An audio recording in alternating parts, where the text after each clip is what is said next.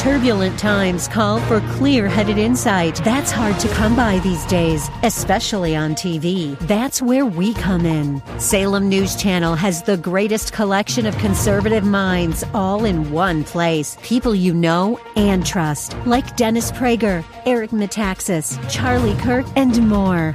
Unfiltered, unapologetic truth. Find what you're searching for at S N C dot T V and on Local Now, Channel five twenty-five.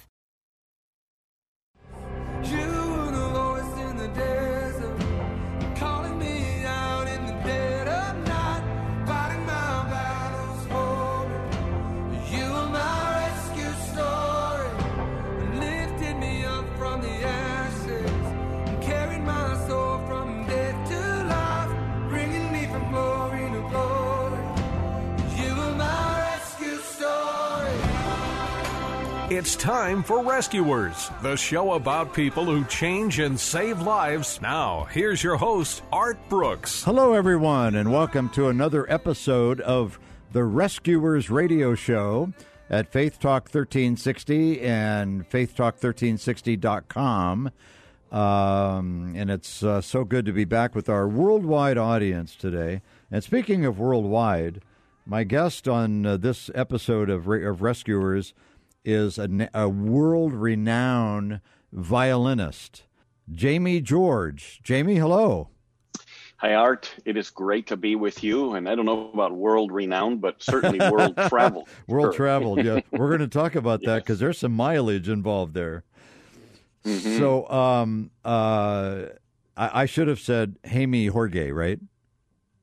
Or Jaime, or Jaime Jorge. Jaime Jorge. You want okay. to be. Yeah. Excellent. Absolutely. That's why I go by Jaime Jorge. That's right. Well, Jaime, uh, I always have our guests uh, start off the program with the backstory of you, and, and yours is so interesting. Uh, to let our audience know exactly where you came from and how you got to this point. Okay. Well, I was born in Cuba uh, and started playing the violin at the age of five. Uh, at the age of nine, uh, after uh, potentially winning a competition uh, that was not won because uh, communist and socialist countries typically do not believe in God, and, and they do not want people believing in God. And my family had uh, been raised as Christians. Um, mm. We were Uh, offered this on the condition I was offered a scholarship to go to Moscow and study at the Tchaikovsky Conservatory of Music. Wow. But the only caveat uh, and and uh, consideration was that I had to give up my faith in God, which I told them I would not do. And so they said, well, you will probably never amount to anything. Wow. Uh, so um, I said, well, that's okay. Uh, however, we were very, very fortunate that uh, we were allowed to leave Cuba.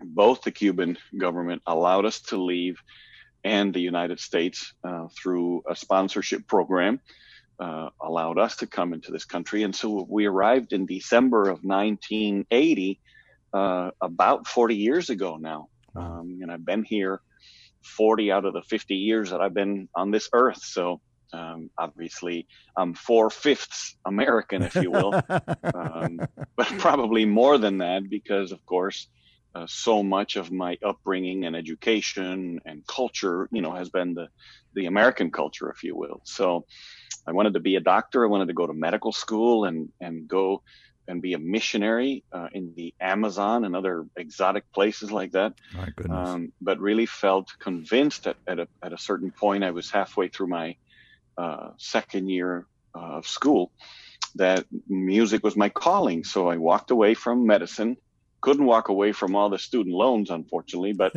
I walked away from medicine at that point, and I went back to music and doing concerts and touring full time. And at this point, the only continent that I have yet to visit, which I have to get to at some point, is Antarctica. I've uh, been able to perform on the other six. You'd so have a choir even if penguins. It's for a, a concert for the penguins, yeah, there you uh, go. I'm going to go to Antarctica. Talk about happy feet. Yes. So, so uh, in your bio, you say that you've traveled over six million air miles. Yes, I, I can't even probably imagine. Had it not been for the pandemic, I might have um, crossed seven million this year. I was pretty close, uh, over six point eight uh, at this point. But obviously, all of that traveling has uh, slowed down significantly. So we'll see when, when I get to seven. Now, you, when you came to the U S, uh, you had a special teacher that you met and, and who coached you, right?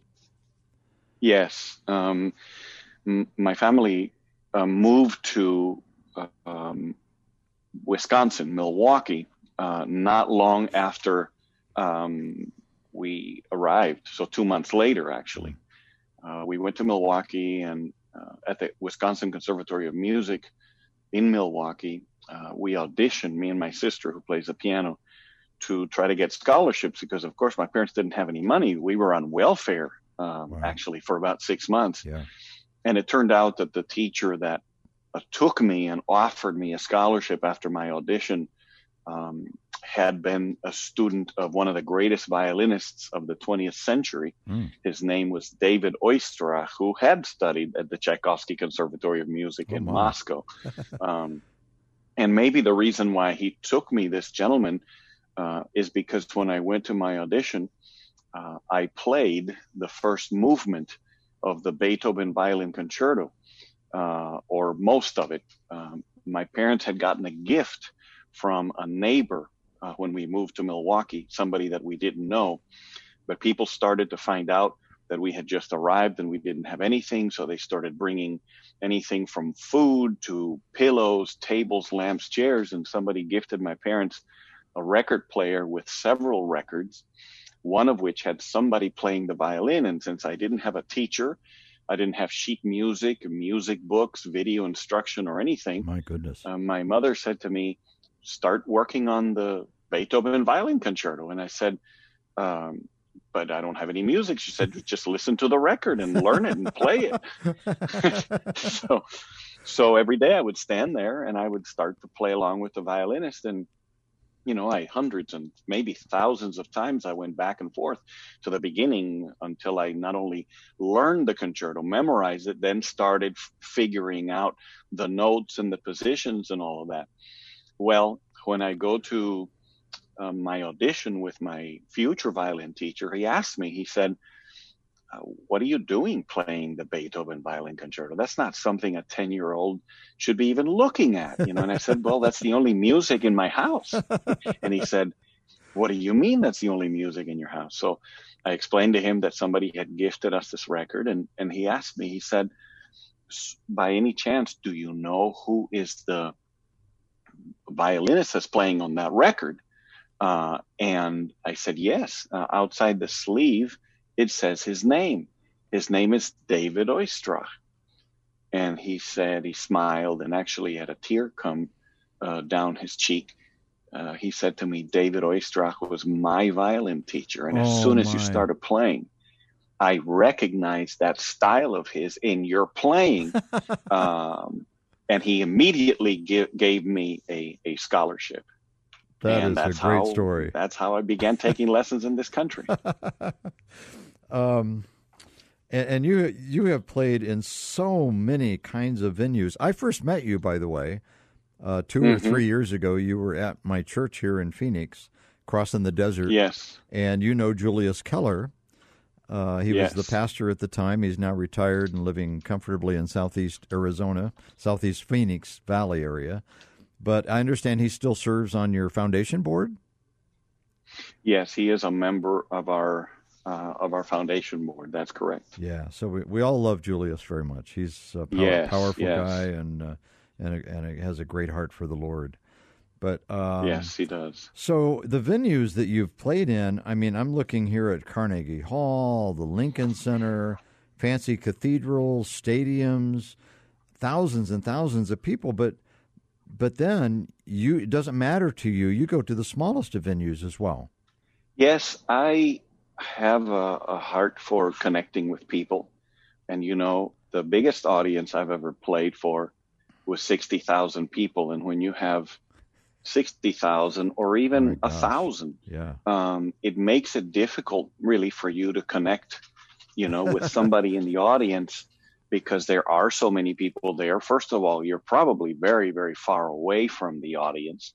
Um, and I, I often say that I, I desire to look at every single person in the eye during a concert of mine, you know, and that yeah. makes it very difficult, not only when you have so many people, but from when they're so far away from you. Um, so I enjoy the smaller uh, uh, venues as well, where I can I can gauge if people are falling asleep or they're enjoying it or what's going on. I can certainly tell.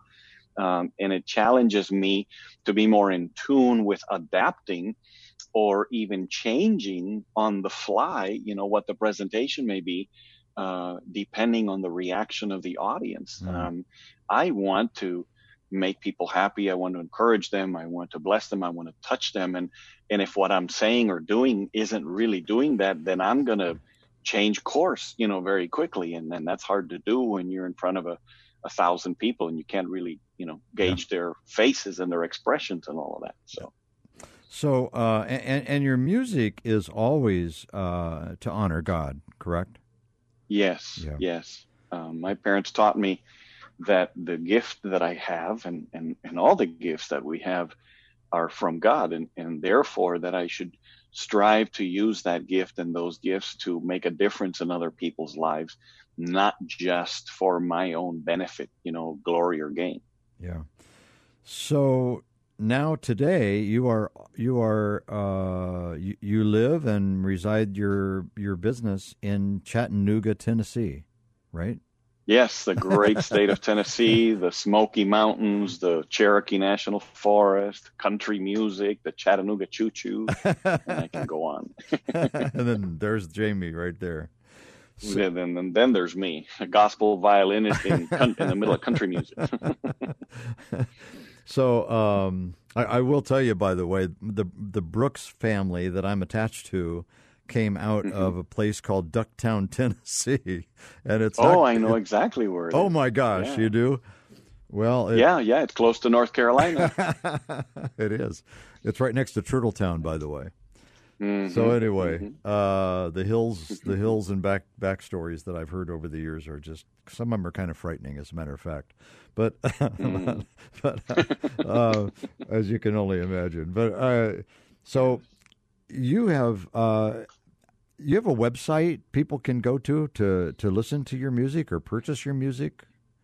Yes, jamie george dot com, and of course it's all spelled in Spanish, so it's J A I M E J O R G E, as my name is originally spelled in Spanish, Jaime Jorge. Um, and, you know, in this day and age of technology, we're on Instagram, Facebook, YouTube, Spotify, Pandora, Absolutely. you know, all yep. of that stuff. Yep, yep. So you're easy to find, in other words. I sure hope so. You need to be easy and accessible these yeah, days. I know. So I, I have a I have a a, a question about your violin. Uh, mm-hmm. You know, I I confess I played violin when I was eight years old up until I was about mm-hmm. thirteen or fourteen years old, and then I went in the direction of of being interested in choirs and singing vo- vocally. And I probably couldn't even okay. read read violin music anymore. I but but I did play for a short while. Not that I was yes. any good, but I played. and and um, and I'm just wondering, uh, what what kind of violin do you have? Is it a is it a super uh, hard to find violin, or is it a common violin, or what? What do you what do you play? It's not a Stradivarius well, or something. Maybe it is. I wish it was a Stradivarius, obviously,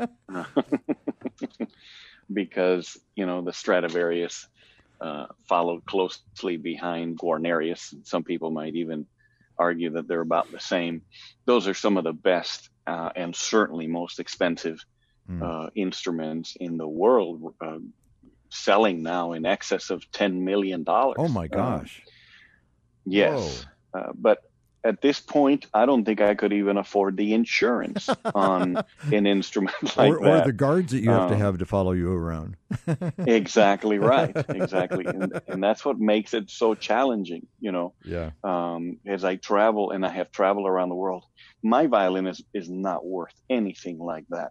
Um, but it's still worth a lot um, for me, yes, and certainly for, for other people as well.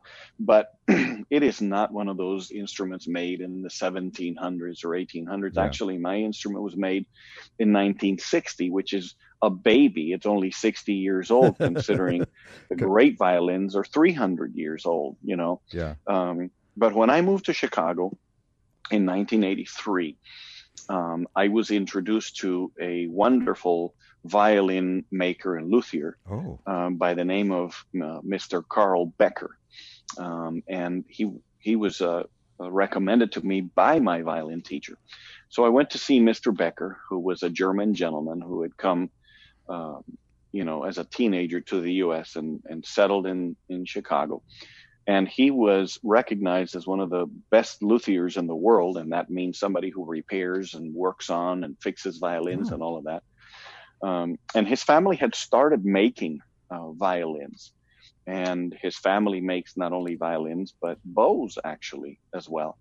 Um, and he was in his, I want to say in his sixties uh, back then, or maybe early seventies. Anyway, he lived um, nearly till the age of one hundred. Uh, and just a wonderful gentleman. When I went, I was just a kid, maybe fourteen, fifteen years old when I went to his shop for the first time. But even at that age, the care and the love that he treated oh. um, the instruments with was was palpable uh, and, and, and visible to me, mm-hmm. you know. And yeah. so um, when I tried out different violins, and of course different instruments, like different cars, have different strengths, right? Some cars are great about performance. Others are great with protection, you know, safety, that kind of thing. Others are the the luxury or the, you know, that kind of thing. Yeah. And as I tried out different violins and the sounds and all of that, um, I, I fell in love with a, as I like to call it, a master blaster, an instrument that just put out a lot of strength and a lot of sound, and, and good sound at that. Um, and when I, when I went to look at the, the label, it said Carl Becker. And so I was like, wow, uh, is this you? You know, kind of thing. And he's like, yes, I made that violin. Oh my gosh. So I said, you know, how much is it? And, and, and so he told me the price, and this was nineteen eighty-nine. I had already purchased two or three other instruments from him, sort of like working my way up, you know, starting at a fifteen hundred dollars instrument, sure, and thirty-three hundred dollars, which is not a lot, but you know, this was nearly forty years ago, thirty-five years ago. My gosh. Uh, so, you know, thirty-five hundred dollars back then. And for a family that just came from another country with nothing, yeah, uh, six years before, that was a lot of money, you know? Yep. So when he told me the price of this one, I mean, it was several times what, what I had paid for the previous violin, which is thirty-three hundred dollars, I believe. Um, I was just like, oh, there's no way that I can do this. And so um, I had a friend who said, listen, you need a good instrument. I'm going to do what I can to help you. And what he started doing was uh, sending letters out to his friends and people that had been to some of my concerts that he knew, you know, doctors and philanthropists and, and, and p- people who, you know, cared about supporting uh, good, you know, good, good projects or programs or, or people. And amazingly enough, you know, I, I had to beg, borrow, and steal, and, uh, and came up with the money to, to purchase that instrument. And oh. I've had that instrument now for thirty-one years. Oh my so, gosh. But just to give you a, um, uh, a sense and, and a reference point, um, I walked into my violin teacher's lesson uh, in nineteen eighty-eight. And he said to me, now my, my violin teacher had been a prodigy. Uh, the government of his country gave him a Stradivarius in the seventies. Oh my God. Um, and sent him to Brussels, and he studied there. Um, and then became an instructor at the Brussels Conservatoire de Musique, a very prestigious music school in Europe, one of the top hmm. uh, schools in Europe. Uh, he he said, "Hey, check out this bow that I just got." And so, you know, I grab it and I say, "Man, it feels good, you know. Uh, it's nice and balanced and weighted and all that stuff." I said, "How much did you have to pay for it?" He said, "Well, I had to borrow money." And I said, "Well, how much are we talking about?" twenty thousand dollars, he said. Oh, my. Think about a stick, okay, that weighs just but a few bow. ounces, just the bow. Well, that bow today is worth one hundred forty thousand dollars. Oh, my gosh. Yes. But it complements his seven million dollars instrument quite nicely, if you know what I mean. Oh, so. my gosh. So so I'm trying to calculate how many strands uh, are of strings are there and how, how much per string is that? That's pretty, that's pretty, well, that's pretty amazing. There are about one hundred forty to one hundred seventy strands of hor- horsetail hair in a violin. But thankfully, those get changed out every six months, and it only cost between sixty and eighty bucks. So you're really paying for the stick, for that's the wood. Right. That's right. Oh, my goodness. So, um, I, you know, you just made me think, talking about the history of the violin instrument itself, uh, you made me think of this movie called The Red Violin. Mm-hmm. Have you ever seen that? I have. It's, it's been years it's since I've seen entertaining. it. I might go look yeah, it up Samuel again. Samuel L. Jackson. Because the mm-hmm. movie, uh, for our audience, if you've never seen it, it's a history of a violin. Generation after generation, generation, and centuries have gone by, right? And right. and all the hands that it fell into, and mm-hmm. uh, I don't know if it's a true story or not, but it's quite fascinating when you think about yeah. it and watch this, right? Yeah, that one Absolutely. that one instrument. If it isn't true, it, it would be very indicative of of what reality, you know, would be like for ah, sure. Yeah. Um, So yeah, very very good movie. So uh, what's your so all of the different uh, crowds or, or audiences that you've performed uh, when you're when you're in a large venue, is it just you, or you have an orchestra, you have pianists, you have things with you joining you, or is it just you? Very seldom do I get the chance to play with an orchestra. Okay, um, that obviously requires. You know, yeah. uh, either uh, sponsors or, you know, an orchestra inviting you to come and perform. Most of my concert, although I, I have done that and I and I do that once in a while, most of my concerts are uh, me as a soloist nice. with the seventy-five piece orchestras that I have recorded several albums with, uh, playing basically as the accompaniment in the background. Okay. Um, and sometimes I'll have a pianist, uh, and sometimes uh, the concert will have a band, you know, and we'll focus more on all live stuff. Okay. Um, but uh, m- most of them are that way. What I enjoy about you, having seen you uh, play, is that throughout throughout the time that you're you're on stage and you're playing, uh, first of all, it's all uh, to honor Christ. And and and in between songs, you weave your own story and and and scriptures as well. Mm-hmm. It's amazing. You know, Art, I think that as human beings, we want to establish a link with people. We want to connect with people. Yes. We want to we want to feel and sense their humanity, because when we look at these celebrities and all of that, sometimes what that does is that creates a great wedge, you know, it puts them out of reach from us. But I think on a very basic level, we want to feel humanity. And mm-hmm. my desire in my concerts is to connect with people and remind them that I am human, just like they are, yes. just like you are.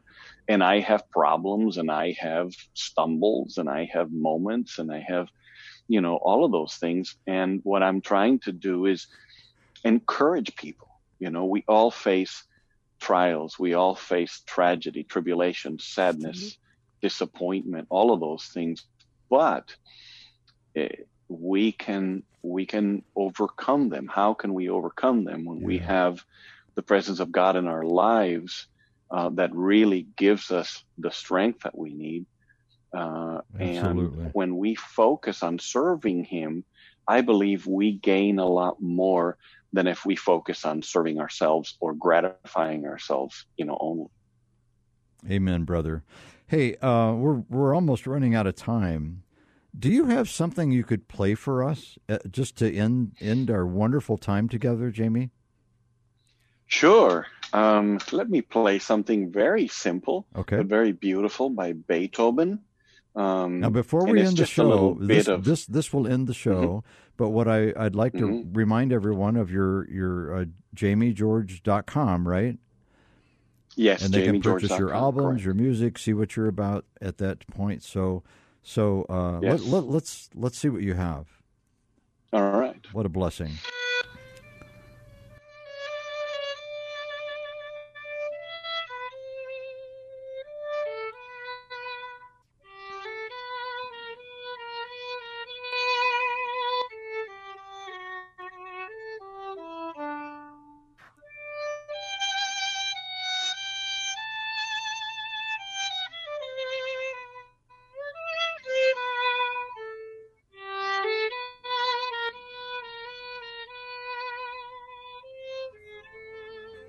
Thank you, Jaime. What a blessing you are to everyone. And thank you for being on the Rescuers Show, which honors those that are changing and saving lives, which you do with your music. Thank you, Jaime. Thanks for having me. God bless. Rescuers, Thursdays at five thirty Arizona time on Faith Talk thirteen sixty K P X Q A M.